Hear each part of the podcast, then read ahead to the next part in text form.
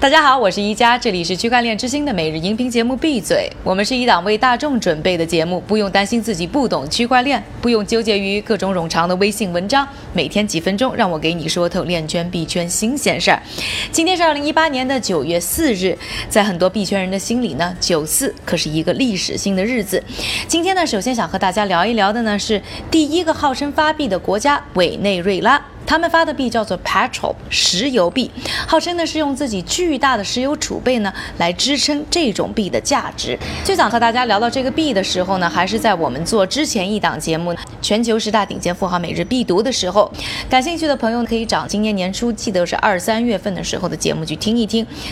这个发币过程当中经历的一些事情。那对外呢，委内瑞拉政府呢一直是标榜自己啊是数字货币的先驱，为自己国家呢创造了新的资产，拯救经济。而距离2月发币呢，已经差不多半年的时间了。在今天，更多人开始怀疑石油币只是委内瑞拉腐败政府策划的另一场骗局。那我所在的路透社呢，上个星期呢还发布了一份报告，我们来梳理一下其中的一些论证。路透呢在对委内瑞拉石油币进行为期4个月的实地调查之后呢，得出的第一个结论是，石油币没有在任何的主要数字货币交易所上市，就是说呢，它很难对此进行定价。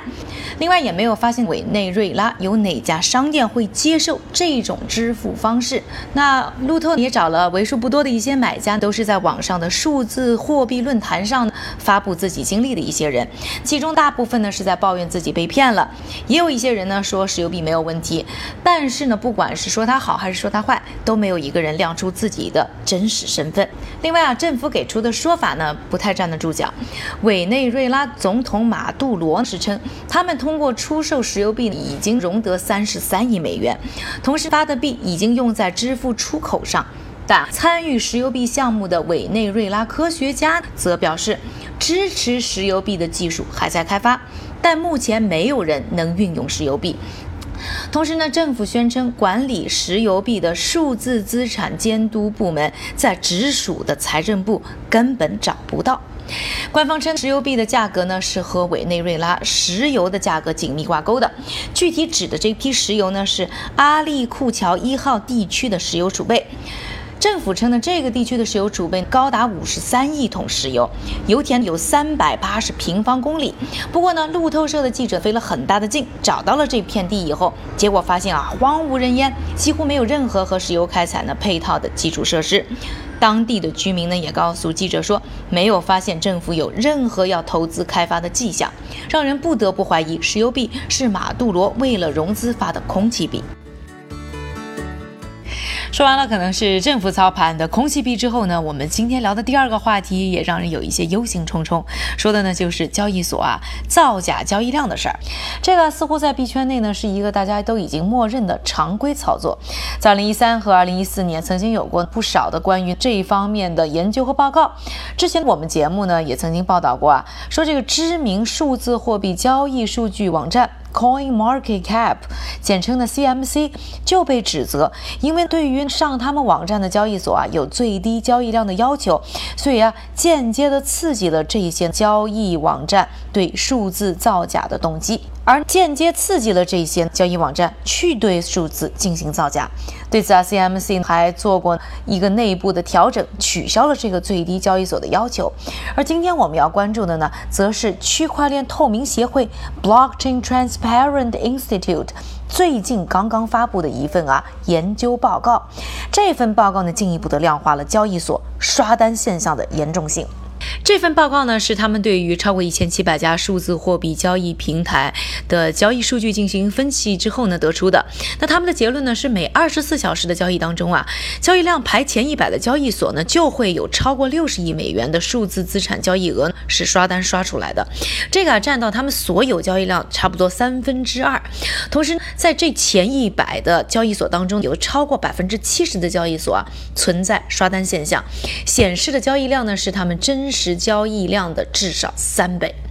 BTI 的这份研究呢，对于交易平台的订单流动性以及呢交易所的每日访客数呢都进行了研究，同时还使用了谷歌 Analytics 以及呢 SimilarWeb 这样的网络流量数据分析网站帮助他们进行分析。对这些数据进行分析和清理之后呢，他们又给出了一份的交易所真实交易量的排行榜，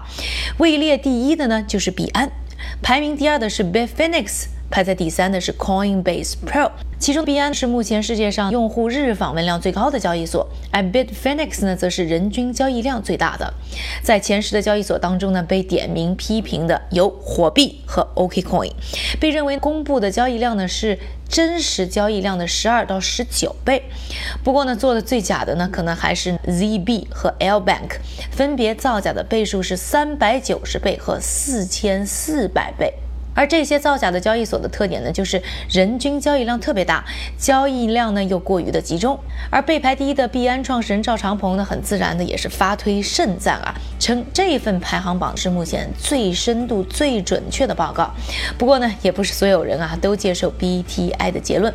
比如说，根据 BTI 的报告，在韩国 Bithumb 的交易量已经超过 Upbit，但 Upbit 呢很不买账，他们要求 BTI 再算算看。感兴趣 BTI 研究所呢排出的这130个交易所的排名到底是谁？那请关注我们的微信号 NextBlock，NEXTBLOK， 输入关键词排名就可以了。